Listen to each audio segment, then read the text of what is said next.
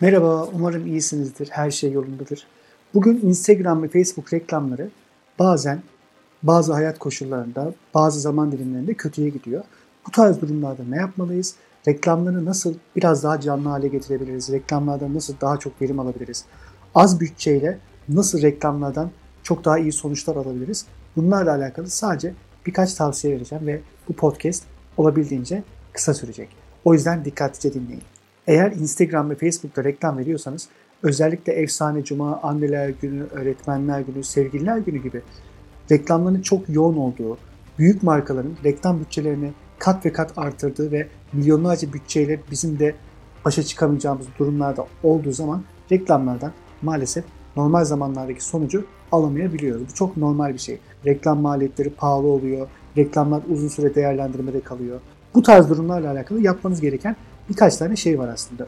Öncelikle reklamların uzun süre değerlendirmede kalmasını önlemek için bu tarz günlerin öncesinde çıkacağımız reklamları önceden planlayacağız ve bunları reklamdan onaylandıktan sonra mavi tiki kapatıp kapatacağız. Sonrasında bu süreçte değerlendirme sırasını beklemeden reklamların tikini açtığımız anda reklamlarımız değerlendirme sürecinden geçtiği için direkt olarak aktif olacaktır. Yani kampanyalarınızı sürekli yedekte tutmanız lazım.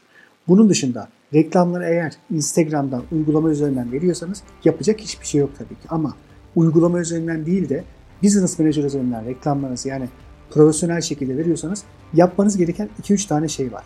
Bunların birincisi özel hedef kitlelere dönmek. Neden? Sizin seçtiğiniz hedef kitleye milyonlarca kişi reklam veriyordur ve onlarla bir rekabet içerisindesiniz. Bu rekabetten kurtulmak için yapmanız gereken şey özel hedef kitlelerinizi seçmek ve onlara reklam çıkmayı denemek.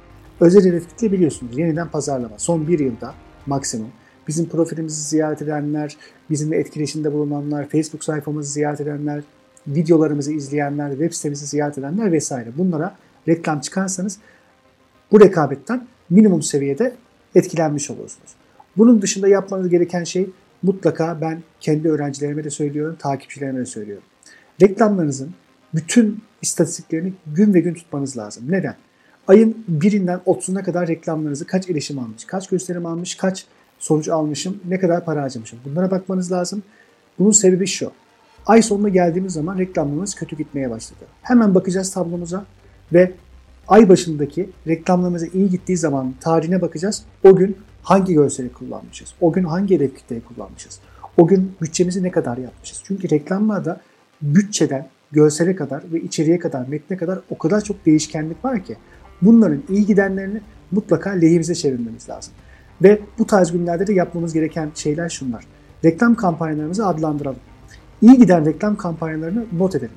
Bu hedef kitleleri kullanalım. Bu görselleri kullanalım. Ve o bütçeleri kullanalım.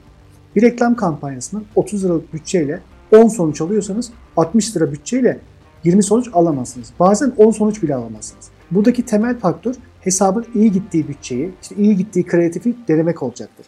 Bir testimin sonucunda şöyle bir şey vardı. Reklam kampanyamdaki görseli sürekli farklı farklı renklerle birlikte reklam vermeye başladım ve bir renk aynı yazı, aynı kreatif sadece rengi değişik.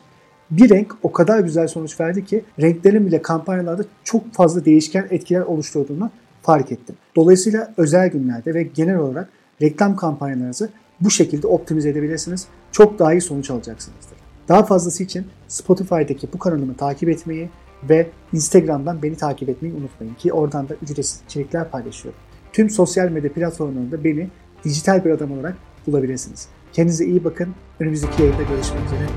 Hoşçakalın.